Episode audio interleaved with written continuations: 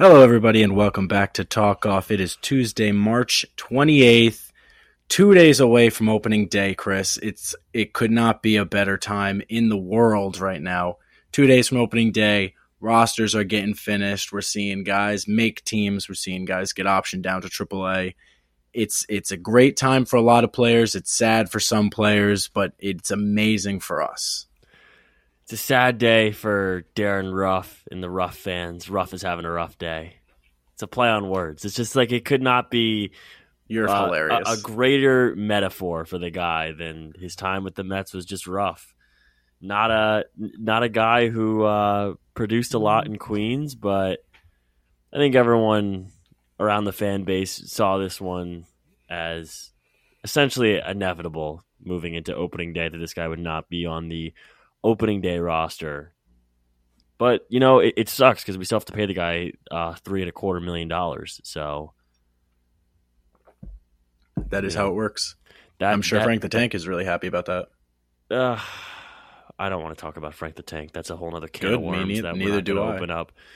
Um, but it's it's it's a good day, like you mentioned. Uh, spring training wrapping up. Both Arizona and Florida teams are starting to pack their bags, head back to the uh, to their respective home states, and we're getting ready to play baseball in 72 hours here. It's it's actually crazy because I, really thought the day would never come. It's honestly a And it- surreal. it's a, it's a surreal feeling after an off season that I can't really tell if it went by slowly or fast. I don't know. I, there's always that like time in the off season where it feels like it's going really slow because nobody's doing anything. There's no moves. Guys aren't signing. It's just nothingness, and that's usually like at right after the season when we have absolutely nothingness for like those last two months of the year. Yep. And then once the free agent signings start coming along, then it kind of starts picking up. You get pitchers and catchers, spring training, and then you get to where we are now. Great, great lineup for opening day two. Some really, really good pitching matchups. And uh, dude, some of these like some of these matchups are like Aaron Nola against Jacob DeGrom, Phillies Rangers 405. That's going to be a phenomenal game on Thursday. It's just there's all around just great matchups. Max Scherzer, Sandy Alcantara, hmm Alek Manoah, Miles Mikolas. You got Dylan Cease, Framber Valdez. That's the ESPN game Dude, on Thursday night. we- We can't. We can't. For, we cannot forget about Max Fried and Patrick Corbin. I'm gonna have my eyes all over that game, Yeah, Patrick Corbin. You want to watch Patrick Corbin? dude. He's like he's one of the the very select pitchers who could say that they're a hundred million dollar pitcher. Come on, That's I mean that's true. He does show- make a lot of money. show show some respect on the man. And then ending the night with Shane Bieber and Luis Castillo, Guardians, Mariners. That's another great game. There's just great pitching. I mean, who doesn't want to sit down on the couch at two o'clock in the afternoon and watch Kyle Gibson go up against Corey Kluber? That's what I'm looking forward to. Uh, I think I could take a, a pass on that one. But you know what I wish Major League Baseball did? I wish they kind of copied what the NFL does for their for their opening night, and they they had a game on Wednesday night where it was just one game on prime time, one national televised game. Like that would be that would be cool. That would fire everyone up for the season. But you know, I, I get I get it. There's a lot going on across the league. There's, I mean, I don't. Are, ev- is every team playing on on Thursday? It looks I like don't should- I mean, believe it so. would be all right. Let's see. Let's do some basic Two, math. four, Four, six, five, six, eight, seven, eight, nine, 10, 10, 11, 12, 12. 13, 14. Every team plays. Yeah, 15, 15 games. So yeah. Yep. I feel like that doesn't usually happen. No, because you know what they usually do is they usually do, or, or at least what I remember happening in years past is they. It's always on a Thursday, or I'm Mhm. sorry, it's, it's no. Sometimes it's on a Wednesday. Sometimes it's Wednesday, Thursday, and then usually like everyone has Friday off. There's usually just- a day so everyone weird. has off. It's so weird. I just always remember opening day would always be what whatever it was. It's usually one of the last three days in fucking what month are we in? March. Sorry. Yeah, And I remember. I always remember the Red Sox never played on opening day. We always played the day after opening day, and I was always so pissed because it's like opening day. I want to get excited, and it's like my team doesn't even fucking play today. I don't even care. Yeah, but I'm not- excited for opening fun. day this year. This year it's going to be fantastic. Obviously, you have you know the sh- the shitty games, but in those shitty games are some great games, and you know even the Mets Marlins game that that's a great pitching matchup. That's going to be a phenomenal pitching matchup, and It's probably the Max matchup of the it's probably the matchup of the day besides Nola Degrom. I'd have to imagine like you could you could make the argument. I would that say so. of those are going to be the best. maybe Bieber, maybe Bieber Castillo, but yeah. it, it's definitely up there with some of the best matchups. I think no- Nola and Degrom is the game to fucking watch. The Phillies against the Rangers. I really think, I think everybody out there is is really eager to see the Rangers take the field. They were excited to see what the Rangers have this year because of all the moves they made in their rotation, in their bullpen. Obviously, they didn't really add a bat, which is why they're probably going to lose to the Phillies and still struggle this year. But I think everyone's really excited to see what the Rangers have because the potential there is honestly for the best best rotation in baseball is is the potential there. But I think a lot of people are eager to see what they have to see what they have, and a lot of people are probably eager to see if they implode. I'm really eager to see what the deal with Nola is. This is a contract year for him. I took him in fantasy. Zach, actually, Zach and I are in the same fantasy league, and we haven't talked about our teams yet. But I have I have Nola on my fantasy team, and I'm ready for him to have a fucking Cy Young season because this guy does hasn't had a Cy Young. He's finished multiple times in the top five of Cy Young voting. It's time that he finally nuts up, for the lack of better terms, and wins a Cy Young in his contract year. That being said, Zach, same fantasy league. How are we feeling? We haven't talked about this. This is the first time we're talking about our our fantasy teams right now. Yep, fantasy. I mean, fantasy draft last night, dude, and you I don't know. I, I feel like I did all right in the hitting department. I I completely forgot about the u- utility position until like the very end, and I, mm-hmm. I was I was pretty pissed about that. And you know, I, I, we've played fantasy baseball quite a few times. We used to play it a lot in high school when we could actually pay attention every day because we had no lives. But the thing I learned is that pitching really doesn't win you championships. And so I went weak pitching. I took a lot of relievers Mm-hmm. and I, I'm, you know, I'm going to take the L in wins and strikeouts and quality starts. But if I win four out of the four out of them out of the seven pitching, then I win. Are you mad that you didn't have the opportunity to draft Yoshida? Yes and no. Yoshida I had Yoshida pretty much queued in my eh, for fantasy the draft pretty much the entire time, and I was like, I'm just waiting for the right time to take him, and I Yeah. thought a lot of people just wouldn't take him. He went the round I was going to take him. He went right before that, so I was kind of pissed, but whatever. Yeah, what are you Dude, do? I feel like every time we do a draft, no matter what sport it is, no matter what happens, everybody just just just knows that I'm gonna take people that round, so they take them. It's it's it's crazy. like it, it's crazy. The amount of people last night that I was like, "Yep, this is gonna be so fucking good. I got it." Gone, gone, gone, gone. You took a lot of them. Most of them you took, honestly, and it's I probably like I because we've good t- team. it's probably because we've talked about them on this podcast that we both were looking at player. Uh, let me let me go look at your team, and I I, know- will tell I- you I how know, many people you stole from me. I know one person that I really wanted to draft who I probably drafted a little too early, but I'm I'm actually happy with the spot that I grabbed him in with Stephen Kwan. That's I who I like- wanted so bad. I, I That's like who I lot, wanted so bad. I feel bad. like a lot of people don't like a lot of people who don't look into because for for those who don't know, we're doing uh, seven offensive stats and seven uh, pitching stats, and within those seven offensive stats, we have batting average, slugging, and on base percentage. So, like guys who get on base are in this league more than ever, more important than ever. So, and Stephen Kwan is a guy who gets on all the time. So, dude. Uh, Stephen Kwan, like that was one that I had queued too, and I was like, I know that nobody out here playing in this league besides me, Dawes, and maybe a couple other people, a handful of people, know what Stephen Kwan is really about, and like knows that Stephen Kwan is very valuable. And he was dropping so late, and then when I saw you take him, I was I was on my computer just swearing at you, even though you weren't here. I was swearing up and down my fucking place because I was so pissed off. And then another one that you stole from me, Paul Sewald. You stole Paul Sewald from me, and I think that Paul Sewald Sneakily- is gonna sneakily be one of the so best good relievers in the league. He's sneakily the Sneakily- best. One of, yeah, I think he he very well could leave the, lead the lead. Oh my god, lead the American League in saves this year. I think it's very very possible. I did I snagged his setup man Munoz, but I think Paul Sewald is might have the most saves in the American League this year, and because he's on such a good Seattle team, they're going to win a lot of games. So I, that was a great pickup from you. I was so pissed off when I saw that.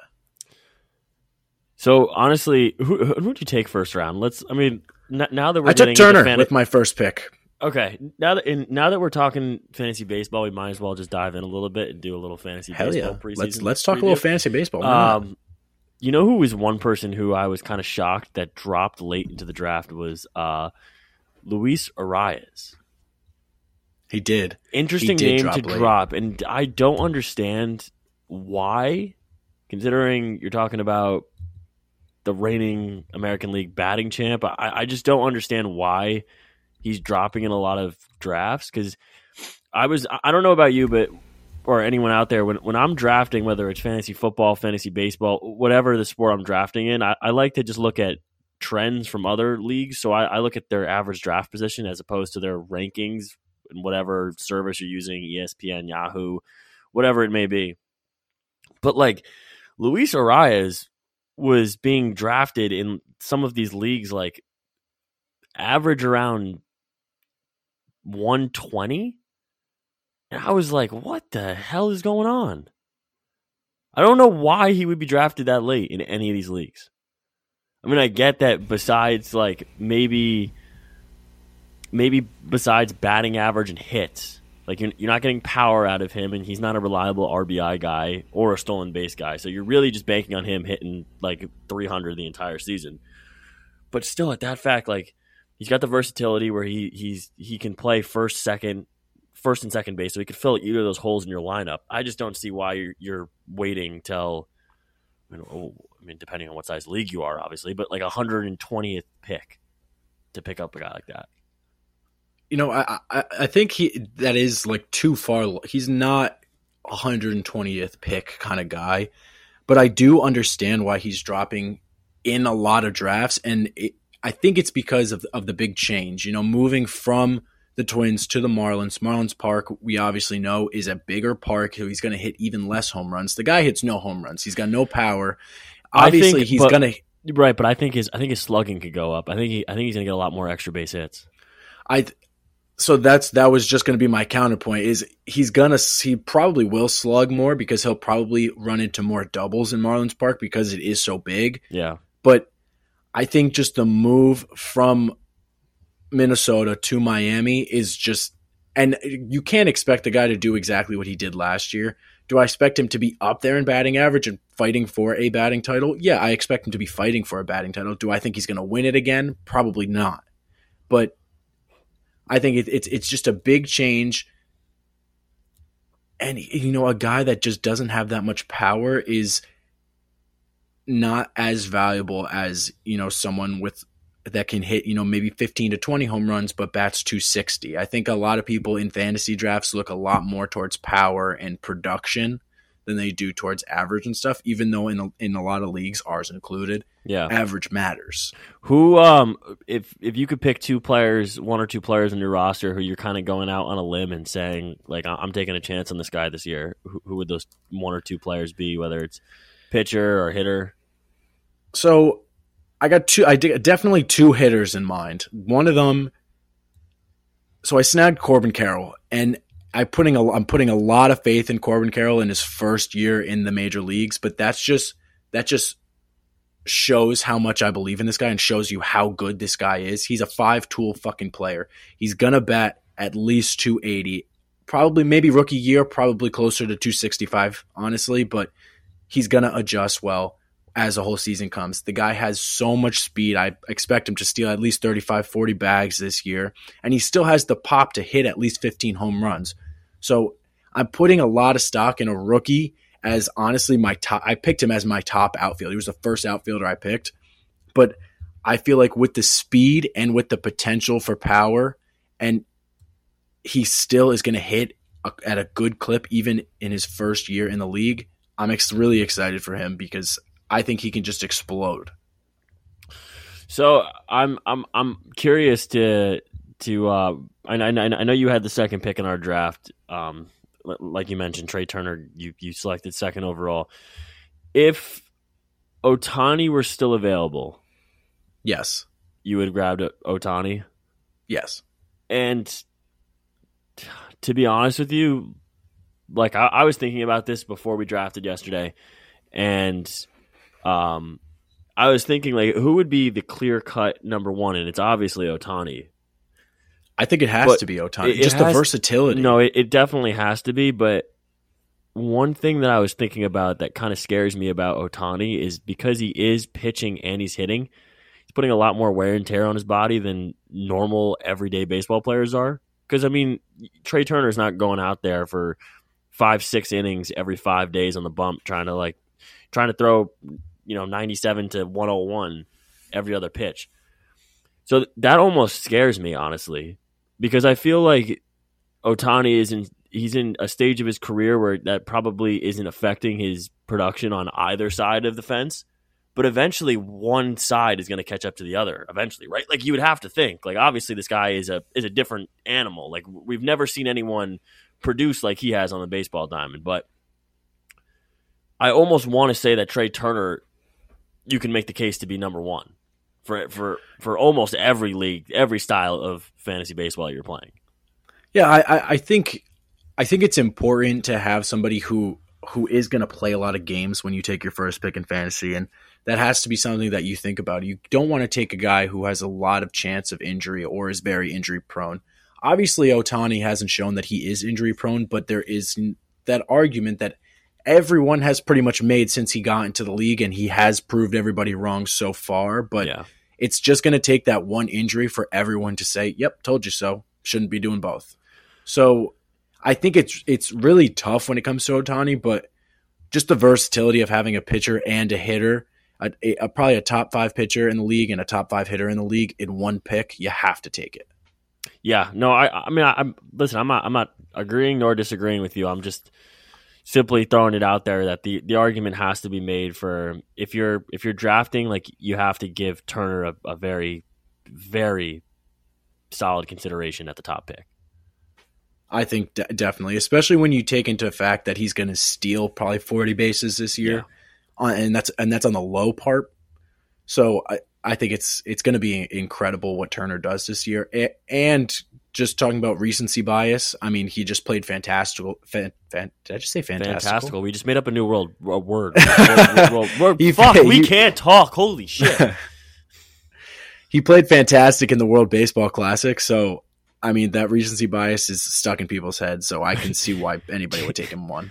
Um, Jake, no, Jake, Jake, just crawled into bed. no, Jake, Jake, for a second, his blanket kind of looked like a towel, and, and his he was moving his laptop. And for a second, I was like, "Is Jake gonna take a shower right now?" I had to sit on the couch. Long day of work. it's fair. Everybody has those days. So Zach, let me let me I, let me dig into the um to the Kodai Senga conversation because I know you drafted. Wait, wait, him. wait. Okay. Can I can I talk? Can I tell you my my other hitter first? Yeah, go for it. So my other hitter that I'm putting a lot like he's not going to be a starter. He's going to be a bench bat, but he definitely could become my utility guy. Yep. Anthony Rendon. I snagged him so late because everybody forgets that Anthony Rendon was an MVP candidate in 2019, I think, 2020, I whatever think, it was. I think I think it's a very good option to have on the bench. Like I think you could get some production I, out of him. You never know. And, and Anthony Rendon had a 1300 OPS in spring training this year. He could be all the way back. You never know. And if he's not, I, I wasted my maybe fourth to last pick on it, so I'm fine with it. I yeah, think he's no, agreed. If, if he breaks out this year, I'm going to look like a genius. No, it's a it's a very very good pick.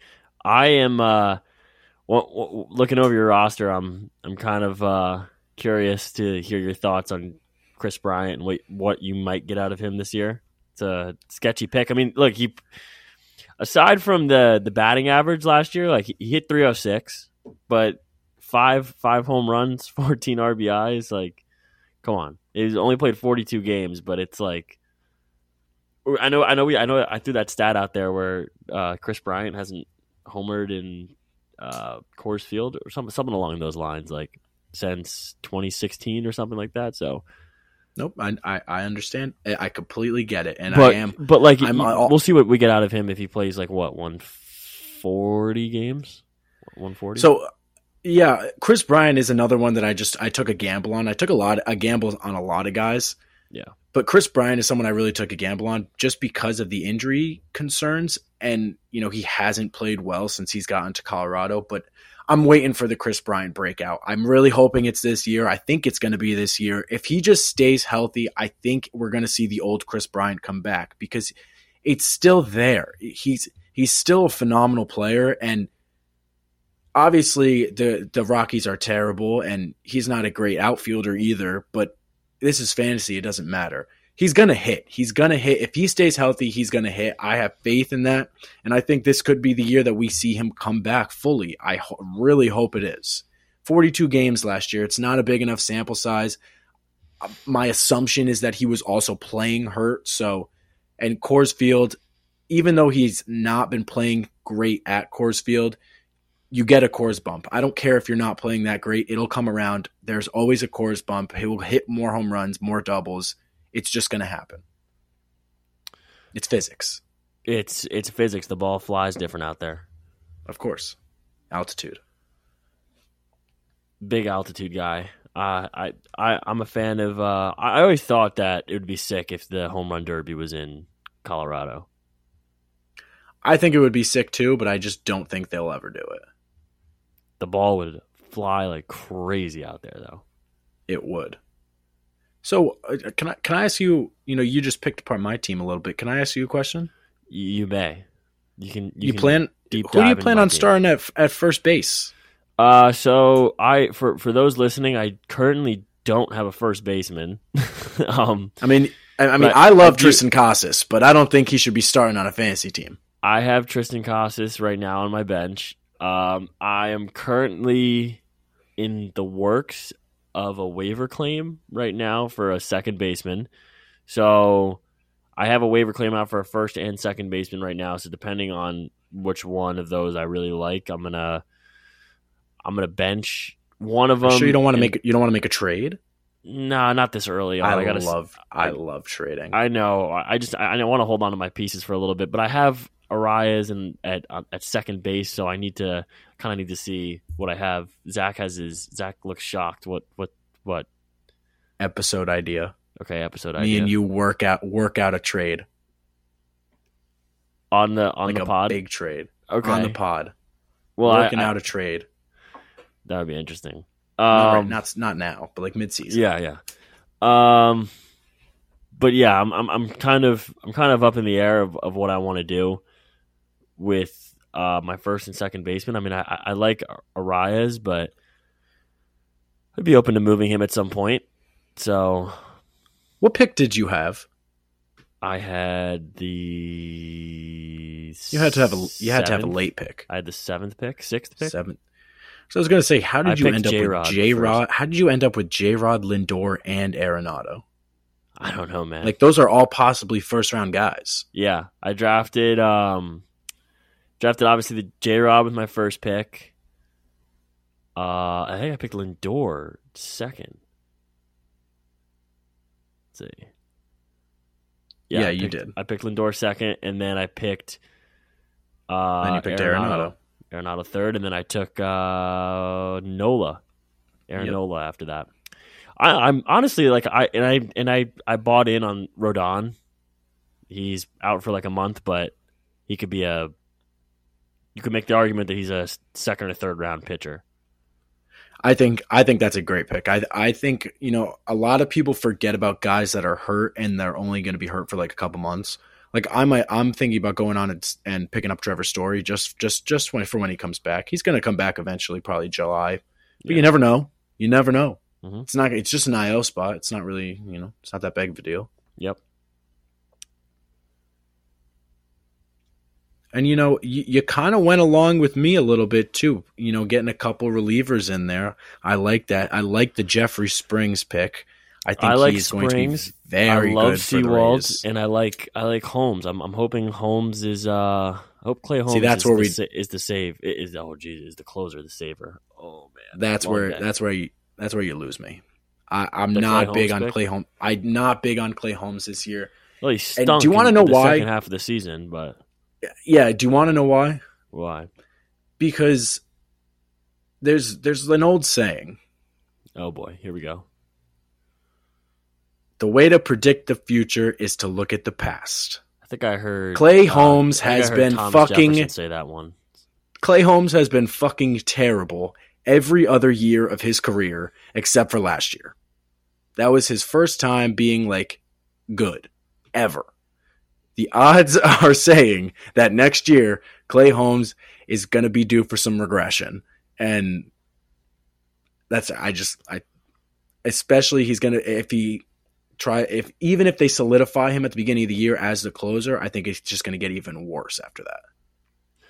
Yeah, it's it'll be interesting to see how he bounces back after what was a really rough second half of the season for Holmes, but you know, ah, it's it's new beginnings. I'm taking a chance on the guy, so I'm sure I'll have to pivot with whether it's him or if it's someone else on my roster for the for a closer. But closer is a tough is a tough category to pick for because for a lot of these teams who don't have dedicated like closers, it's going to be a lot of uh, closer by committees for these different bullpens, especially one for the Mets. Like, is David Robertson going to be the closer, or are we going to see someone else in the bullpen? Ottavino maybe get some time in the closing role. We'll have to see what happens, but I uh, I like the flexibility in that role. That you know, Holmes sucks. Someone else in the Yankees is going to be next man up. So, fantasy is a waiting game, unlike fantasy football, where it's it's you know a guy goes down or has a shitty week. Like you know, his backup is going to probably produce. Like we don't know necessarily for some of these teams who is going to be a viable, trustworthy closer. Yeah, it, fantasy baseball is a lot different than fantasy football. It's just, you know, when you have a 162 fucking games in a whole season, it's just, it's tough because it, fantasy football, I mean, there's 17 games in the season and you play even less than that in fantasy football. So it's just when someone goes down, it's like, well, fuck, we're done in baseball, a lot of times when someone goes down, it's usually you know they're gone for a couple weeks and then they're back, unless it's a you know a huge injury. But I feel like baseball, you know, we see a lot more the the take two weeks off and come back because there is so many games. So it's a lot different. There's a lot more roster manipulation that you have to do and stuff like that. And you know, it's just good times. It's all it's fun, but you you know you got to pay attention to your roster. You got to make sure guys aren't injured, and it's time consuming. Yeah, very time consuming. I think that's this is probably the most time consuming fantasy sport that you could play, arguably. But let me tell you something. I am already saying I am officially hmm announcing I'm gonna win. I'm gonna win it all.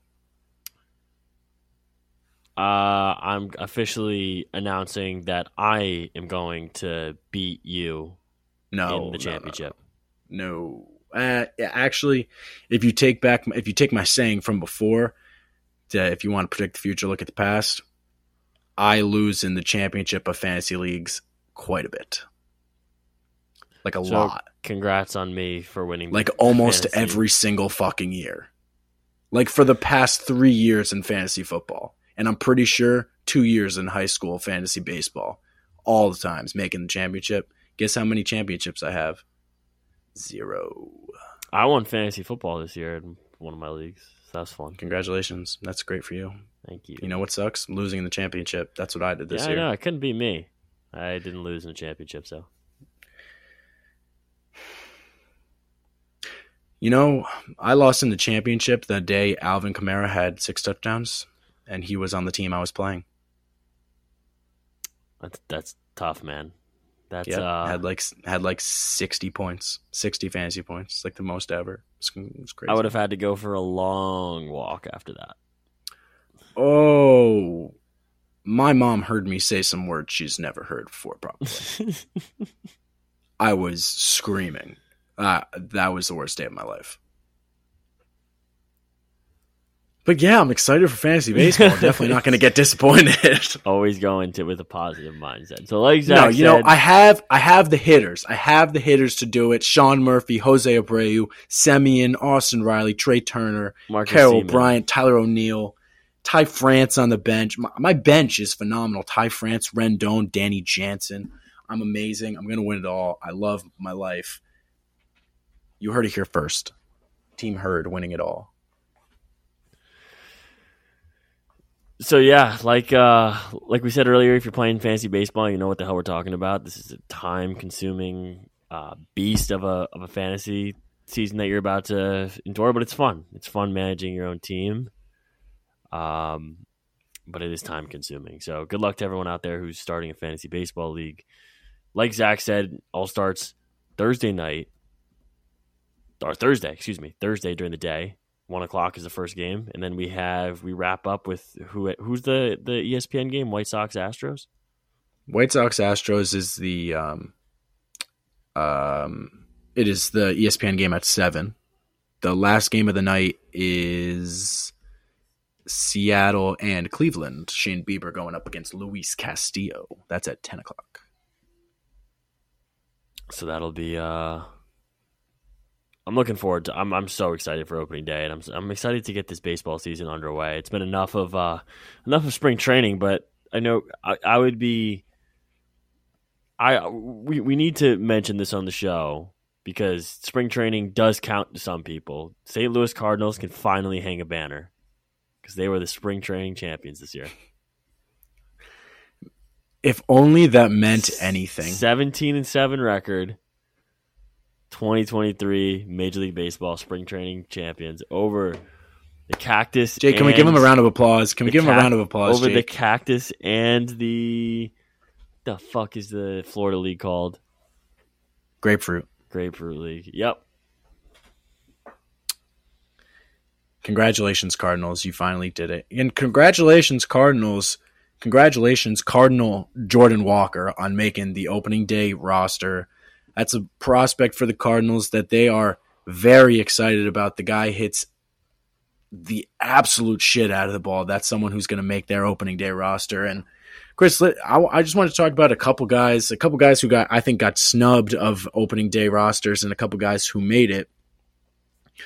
You know, we live in Connecticut, very close to New York. There's a lot, a lot, a lot of hype mm-hmm. because Anthony Volpe is going to be the starting shortstop for the New York Yankees this year. I think that it's great with the new incentives that they've put in for teams. They want to bring up their star players earlier. I'm pretty sure there's if their rookie wins, it's either second, first or second in rookie of the year. They get a draft pick. They get a pretty good one. That the Seattle, just got one from J Rod because he won rookie of the year in his first year up. So I think the incentive to bring up a lot of prospects is very high. The Yankees bring up Volpe. They said he's gonna. They say he's gonna start at short, and for the Yankees' sake, I I hope he's good.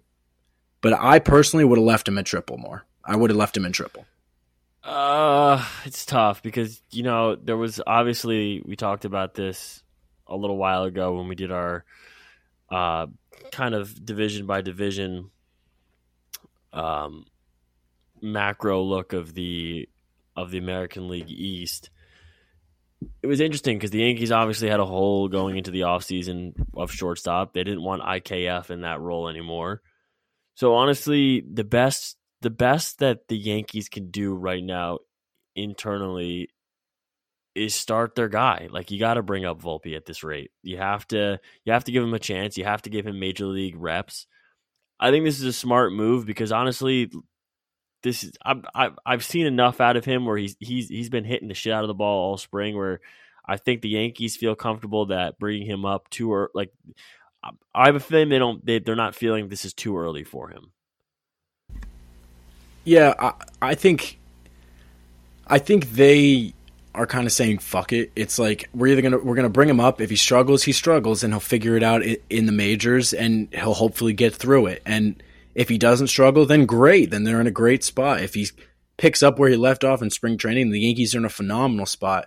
Yeah. Personally, I think almost anyone is an upgrade from IKF. It was it was really between you know Peraza and Right. and Volpe, and Volpe honestly just outplayed Peraza. He outplayed him in spring training, and they brought him up. And Which is why Aaron he's getting the Boone- nod. He's getting the nod, and plus, like you look at the injuries these guys have, not necessarily from a position player standpoint, but the pitching is depleted. So it's they need to find a spark from somewhere, and it's the pitching off off the rip for the Yanks is probably not going to be the most consistent thing, but you have to just this is this is this is a move that the Yankees had to had to do for their I feel like for their own sanity. yeah, absolutely. And you know Boone, Donaldson, Judge, they've all come out. They said Volpe is he's MLB ready. He's not just just ready from his, a skill and talent standpoint. He's ready. He has the attitude that they need in the clubhouse. They all say he's ready. He's ready to go. So, you know, I hope for the best for the Yankees and for Volpe. And you know, it's just showing that the new ML. I think the reason that we see, you know, the Cardinals bring up Jordan Walker and the Yankees bring up Anthony Volpe.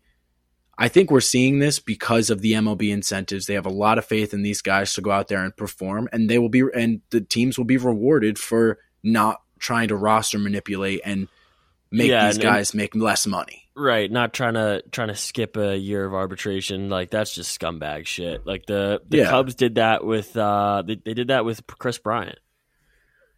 Everyone does it with their players, eh, unless you really have a breakout star, obviously like Mike Trout or someone. They like to manipulate, and the rules in the MLB make it so that they can, and I understand why they do. It makes sense from a money standpoint, from a business standpoint, but it's nice to see that the incentives that the MLBPA put in are working, and teams are feeling the need to bring up their young guys. There's two Couldn't snubs that I actually that I actually wanted to talk to you about. Two snubs. And I'll start with the bigger one because the second one, no, I'll start with the smaller one, even though it's your team. Uh, The Mets. I feel like Brett Baty should have made this opening day roster. Yeah, no, I I I think he should too. He was hitting over 300 in spring training. I think the main thing right now is they want to they want to have Escobar get as many reps in the beginning of the season as possible. And to be honest with you, there's there's no real incentive to have Baty sitting on the bench.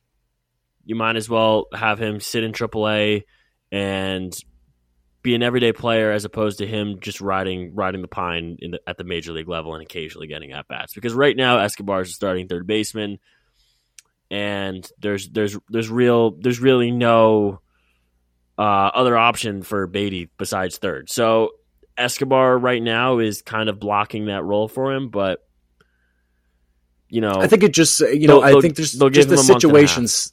I Yeah. Mm-hmm. think the situation just sucks. It sucks that Escobar i is ahead of him, and they want to give Escobar a chance to still be good because Yep. Escobar's still going to hit. You know, having a switch hitter in the lineup too is very important, and Yep. I, and I think Escobar is going to hit. The problem is the fielding and the age, but Escobar is going to hit, and so that's very good for the Mets.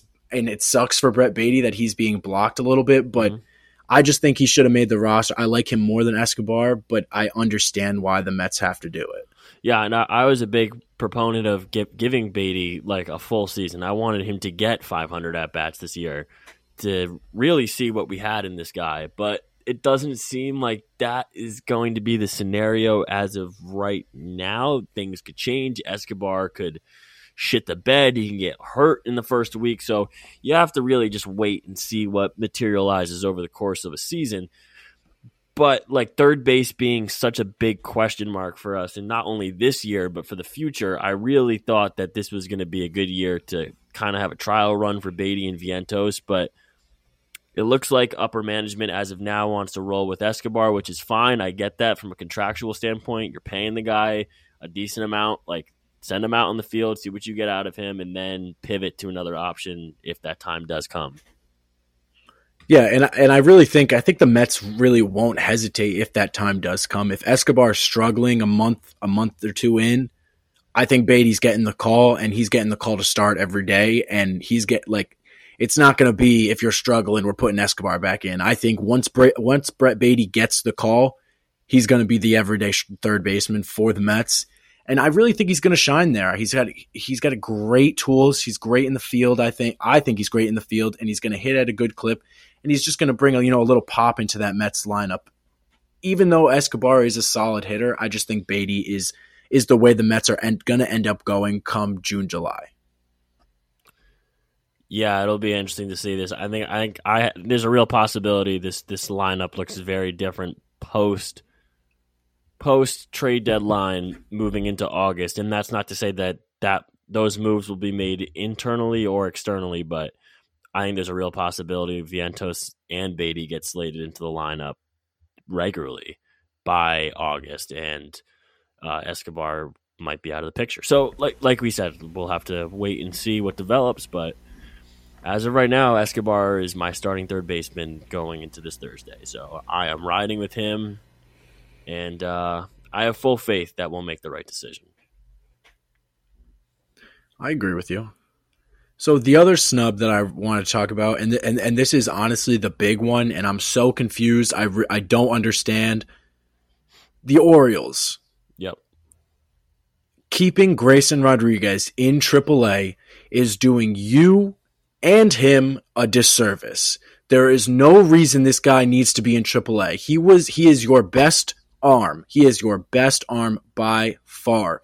For an Orioles team for an oil system that has one of, if not the best system in baseball, why are you not giving your guys a chance? They need Grayson Rodriguez. Without this is their starting rotation come opening day without Grayson Rodriguez in it. Kyle Gibson, 4 3 last year. Dean Kremer, 4 uh, last year. Cole Irvin, 4 8 last year. Kyle Bradish had a 4 4, and Tyler Wells had a 4 4. Grayson Rodriguez had a 3 6 in AAA and he is by far, by far, their best pitching prospect. They need this guy to be on the roster. I have no clue why he's not on the roster. I'm so confused. I, I really I don't get it. Yeah, this was one that kind of confused me as well. Uh, he did have, you know, he did have a few tough outings in spring where he was allowing a few runs here and there. But towards the end of the spring, it looked like he really he got his footing and he uh he, he looked like he was gonna you know probably slot in towards the back end of that rotation to start, but I don't think he was expecting this. I don't think I don't think the fans in Baltimore were expecting this. So I don't know. It's it's just like it's a good problem to have where it's like you're not going to rush your your top prospect and one of the best pitching prospects in baseball right now, but it's like man, like for for Orioles fans who they had they had a lot to cheer about towards the the mid back end of the season last year. They have some great prospects and they're rocking Kyle Gibson as their opening day starter. So it's like I understand their frustration I, I mean, if I'm if I'm a Baltimore it almost Orioles feels like you're sitting on gold right now, and it's you're just not gonna get it. It's just like if I'm a Baltimore Orioles fan right now, I, I'm beyond pissed. Like I'm I'm fucking I'm livid, livid that this is what they're is that this is what they're doing. I mean, so looking at his stats from last year, in high A, double, and triple combined, he had a 2.62 ERA in 70, in 75 innings. A 2.62 in 75 innings. He made his way all the way to triple. I, I just, I really, I really just don't get it. Just this is the number two pitching prospect in baseball behind only Andrew Painter, and you could switch them out any way you want. Maybe we should. Call, this is a t- Sh- should we call the Orioles? I, I wish I could. I wish I could call the Orioles and ask them what the fuck they're doing because I, I it just it just does not make any sense to me why this guy would not make an opening day roster. He should be on this roster. Even if he's your fifth pitcher, he still will probably be the best pitcher in your rotation. Even if he's a rookie and your fifth pitcher, he still will probably be the best pitcher in this rotation. This rotation is terrible. All we talked about all offseason was how the Orioles said at the beginning of the offseason that they're going to make moves, they're going to spend money, and they didn't spend any money. The only person they got, I'm pretty sure, is Adam Frazier, who spent they spent way too much money on because he's fucking terrible. And if that's what you did, congratulations on making him your everyday second baseman. Because he said when he got when he went there, they told me I'm playing every day because I wouldn't go anywhere I'm not. So that's stupid. And then you don't sign a Michael Wacha, you don't sign a Jose Quintana, you don't sign any pitcher and then everybody expects that because you didn't sign any fucking pitcher, that you're gonna bring up your number one pitching prospect, and you leave him in AAA. Yeah, it's uh, it's, it's man, it's it's very irritating for someone like I want to see him there. Like I want to see what this guy has. Obviously, we don't watch a lot of minor league baseball, but everything that you read about this kid, everything that you see from yeah, clips, been, and you watch a couple games over the top prospect, the the, the MLB he's phenomenal. Pipeline, so it's it's it's tough, but I, the Orioles will. This guy will come up without a doubt within the next month or so. They probably just want want him to get you know two to three starts underneath his belt, and then he'll he'll, he'll get the nod up to the majors. There's no doubt, but yeah, yeah almost, I just I it just almost think feels like delaying the inevitable. Like you might as well get the guy major league reps now, or maybe they want exactly they want him that's exactly polished off a little more. But like, how much more polishing of that are you really going to do in a month or two in AAA? That's exactly what I'm talking about. Like a month in AAA is going to get this guy nothing. Put him in the majors. Give him the month in the majors, and if he's going to struggle, it's fine. He'll struggle in the majors. But a guy with stuff like this, you cannot leave a guy like this in AAA, especially when you have a five man rotation where no one has an ERA below four. Yeah, no, it doesn't make that much sense at all. But when you're when you're sending out Kyle Bradish every fifth day, you have an issue. You need to no get doubt. your pitchers up in the system, and yeah, I'm, gotta, I'm, very angry. You got to figure you got to figure out a way like very quickly for these for like if you're Baltimore Orioles management, like you have to figure out very quickly how to stop like getting bent over a table in AL East. And they like, say they want to. They say they want to compete. They say they want to spend money, but they haven't shown shit. Yeah. So I don't know. I Orioles fans have a lot to cheer about, but they have a lot to be pissed about at the, at the exact same time, which is an interesting, interesting, um, kind of mix of situations it's definitely it, it feels like it feels like with every with every turn that I, I, I, look at with the Orioles, it's like they're they're doing something good, and then um, it's like they, they, take one step forward and two steps back with every with every prospect or situation that they get themselves into. But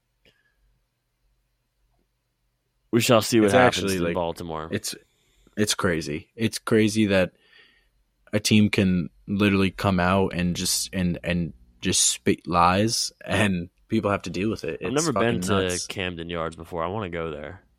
I have. It's it's very nice. Yeah, it looks like a nice park. It, it's very nice, and they show out when when they're good. They show out. Yeah, I know. I've heard. I've seen great things about. Um, like last year when the Orioles were starting to pick up pace. Like the, I'm pretty sure they had a sellout, so that's that's cool to see. I still want to. I, I think it's still my goal in life to go to every stadium. Yeah, no, it's it's it's my goal too. Probably down the road. Count, we'll let me see count. what happens. I've been to One, like two, I, think, I think I've been to like ten or twelve. Four. I don't know. I went to the A Stadium. That's a place I never want to go back to again. I I don't doubt it. The Oakland ass.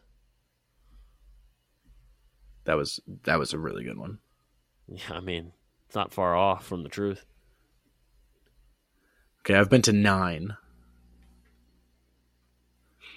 One day we're gonna hit all thirty. Yeah, we'll we'll do it one day, I'm sure. And then I'm hitting all the minor leagues.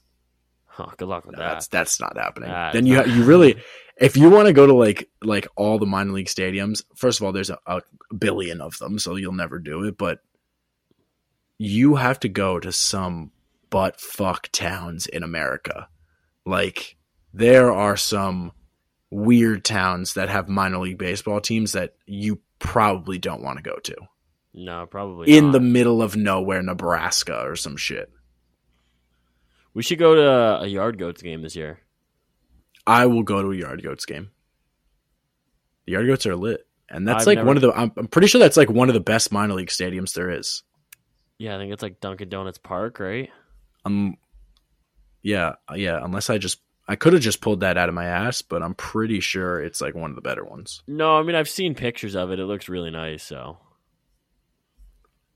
plus, like minor league stadiums have to do something to their park or to their mar- so they have to do more than major league teams do just to get people in their seats. So, I'm sure there's something that draws people to Hartford for games. Oh, definitely.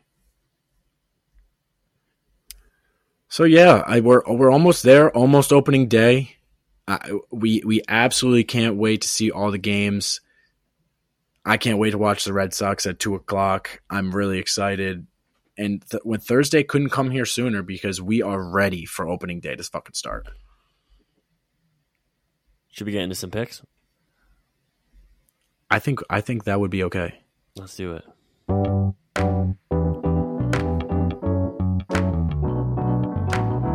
Powered by Riverside.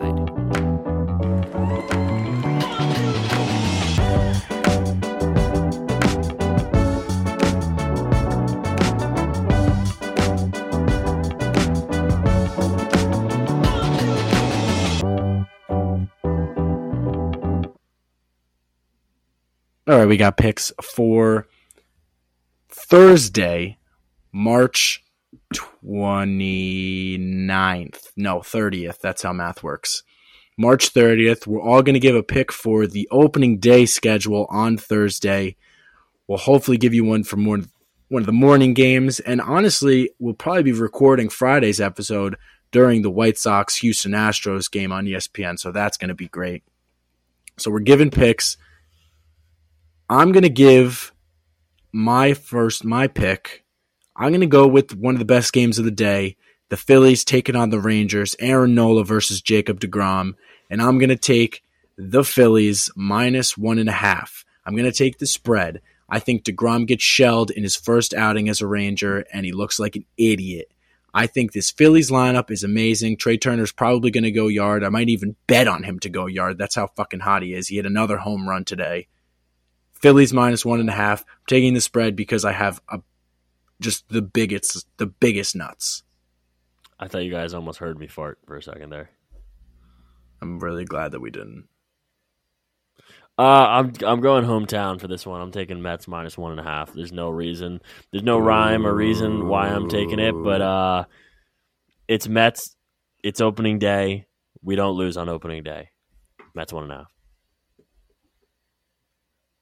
Jake.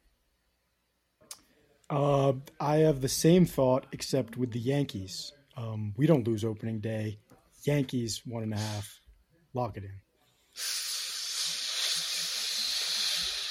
I don't know, Jake.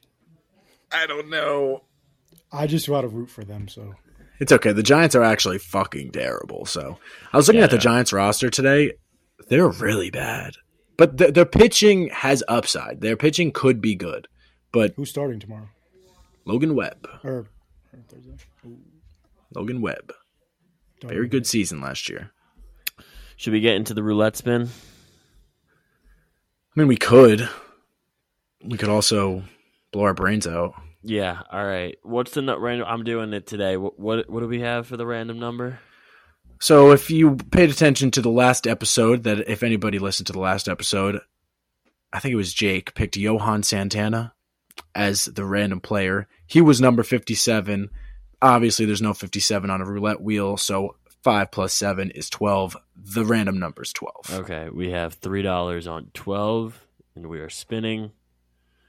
We are spinning. Come on, We are spinning. We are spinning, and it is twenty-five. God fucking damn it. Can't start with the tw. Thought it was twelve. Yeah, I know. I thought it was 12 too. I got actually got excited for a second. I thought we did it. I thought we did it, boys. no, twenty-five.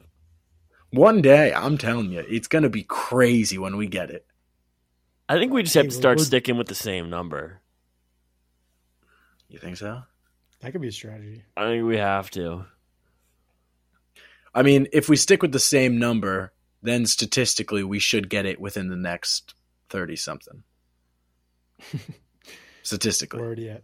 Or That's get like saying like if I get up, if the if the odds of me hitting a hole in one are like one in ten, I, I think the odds for you to hit a hole, hole in one are like one in twelve thousand. So, like it's that you hit- Statistically, if you take twelve thousand shots, you should make one. Yes, that's how that's how statistics work. no, I'm not saying that's not. that- I'm not- That's, that's not. That's actually not how statistics works. It's every time you, you- hit a shot. Like if it's one in twelve thousand, right? Like if you hit twelve thousand shots, that's not how. That's it's, statistically that's not how it works. It's like every time you get up to the tee box, like every time you hit the ball, it's one in twelve thousand.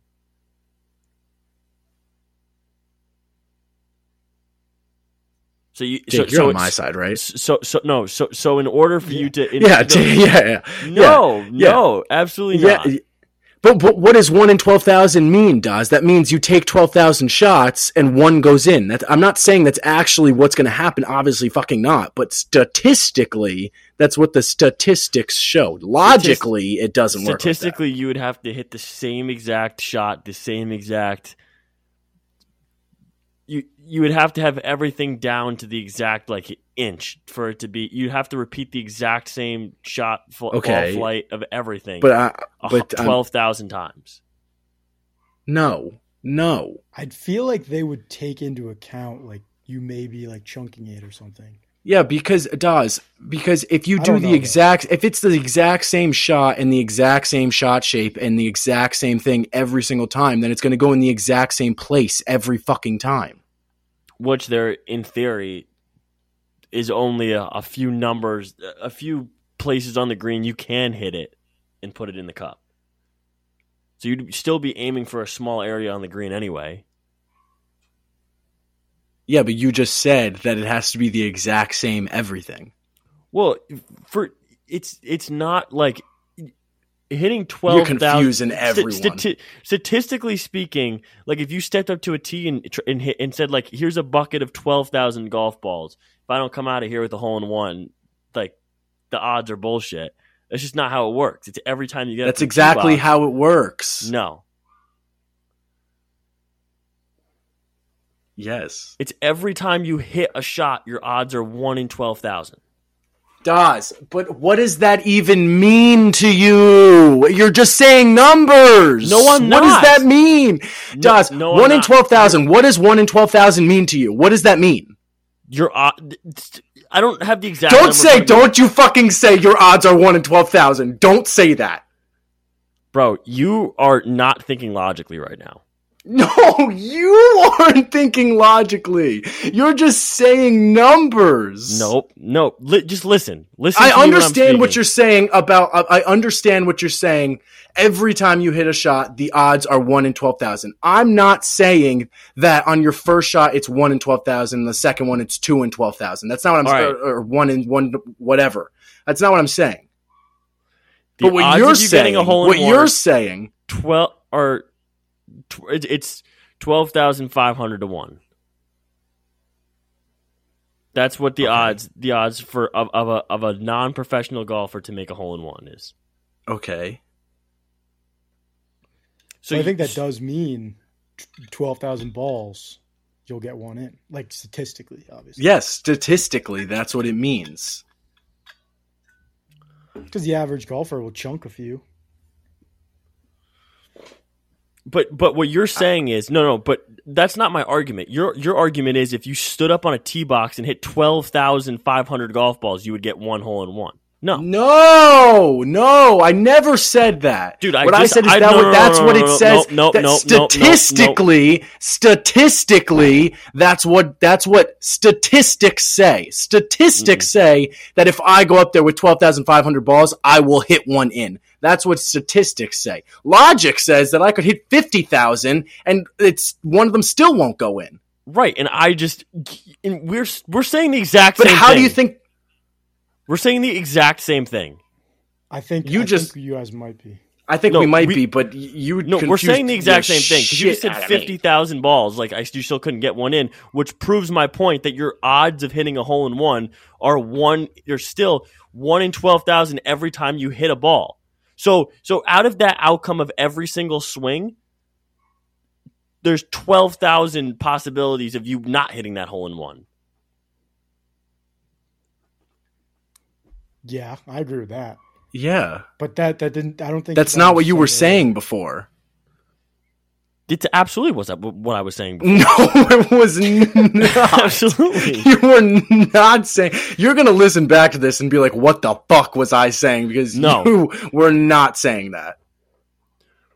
Whatever. 2v1, Chris. 2v1. 2v1. Stupid. No, this is stupid because you, you know this. This is stupid because you're you you, you were not, not listening to me from the beginning.